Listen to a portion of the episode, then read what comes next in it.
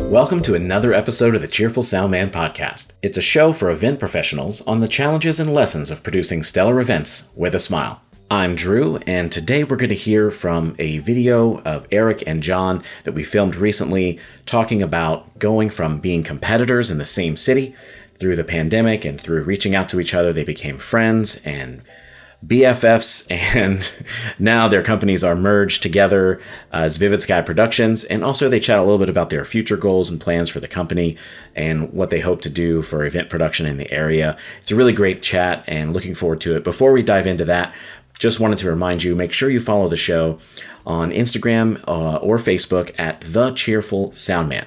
Okay, here it is. Hey, I'm John Pop. Hi, I'm John Pop. I can't not do the smile. Hi, I'm John Pop. Here we go. You got it, boo. Hey, John Pop. Hey, John Pop. It's just B-roll. It's like you That's just it. Editing. Hey, John Pop, owner of Vivid Sky Productions, uh, formerly Everyman Sound Company. Hey, I'm Eric Linus Bunt, uh, owner of Bunt Backline Event Services, or formerly Bunt Backline Event Services. And uh, yeah, at the beginning of this year, beginning of 2022, we, uh, Vivid Sky Productions and Bunt Backline joined forces for one bigger, better, more awesome Power Team Unite force here in the Gainesville, Central Florida region, um, providing production, all those things. Basically, a lot of the same things, a lot of overlap, um, but also some unique elements that Vivid Sky is bringing to Bunt Backline, some unique elements that Bunt Backline is bringing to Vivid Sky. And we are going by the name Vivid, Sky Sky, Productions. Productions.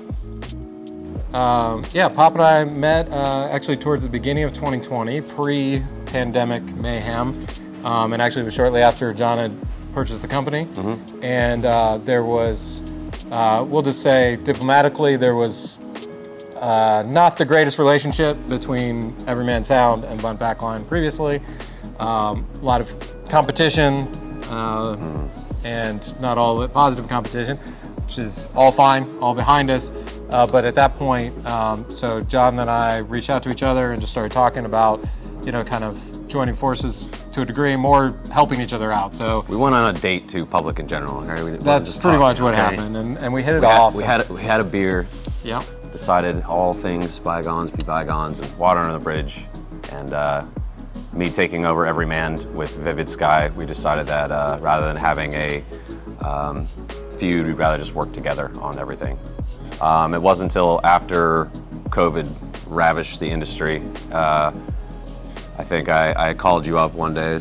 Hey, is it as bad over there as it over here? And you're like, yeah, it sucks too. And Do you uh, need the 800 number yet, or are right. you okay? And uh, lot of that. and I kind of told him about the vertical idea, and um, you know, if, if he wanted to join what we were doing with this vertical project, and he was like, "Yeah, let's absolutely, let's do it." And um, I think that's what started our, Mm-hmm. you know, actual doing stuff together um, on a more was- consistent basis. Um, so the vertical project we had uh, first, we were starting a promotion company with Vivid Sky Vertical, where we book the talent. But when you book the talent and have a production company, you're also creating your own work in a time where um, concerts weren't happening, and we were able to do it in a safe way. The city approved of it, and uh, yeah, we were making it happen.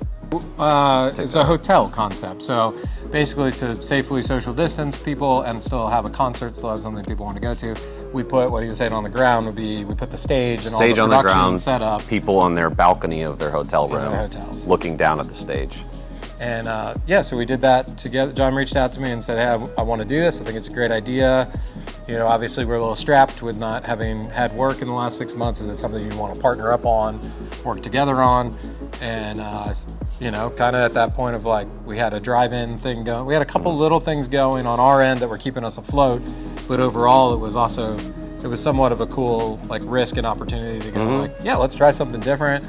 So we started the promotion company together, which actually kind of established our working relationship with each other. That we were doing that for a full year or so before we finalized a deal to actually merge our production companies.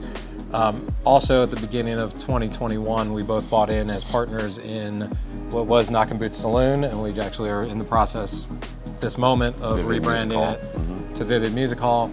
Um, so all of this, the combination of the production companies as well as um, the bar assets as well as the promotional assets have really been.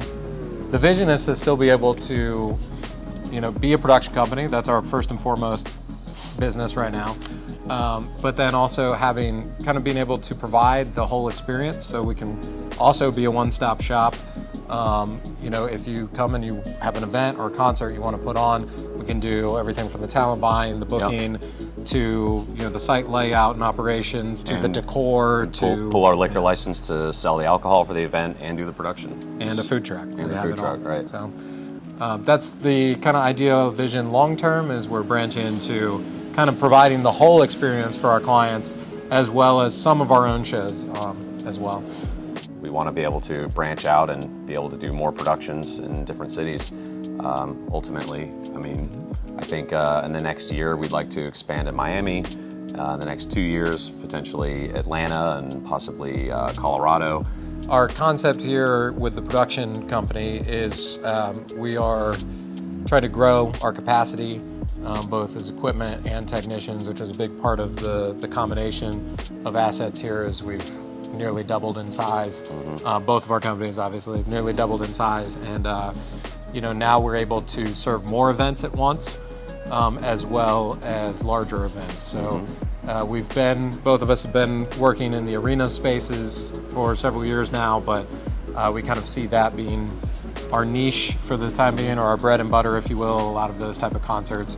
Um, but the idea with expansion is also we have a lot of regional clients that are in Miami, Tampa, Atlanta regularly, so expanding our footprint a little bit. We have a great spot here in North Central Florida. We're halfway between Atlanta and Miami. We're very close to Orlando and Tampa and Jacksonville markets. So we're very well positioned to be able to service a lot of events throughout the Southeast very easily. And um, you know that's that's what we're looking to do for our clients, and, and hopefully for several of them, um, provide multiple stops on their you know southeastern leg of their tour, and one day, even substantially more of their tour. Yeah.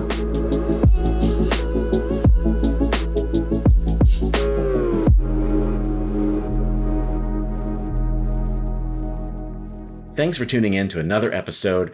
We really hope you liked it. And if you did, man, it would be great if you could just subscribe to the podcast or leave a review for it on Apple or Spotify. That would really make our day.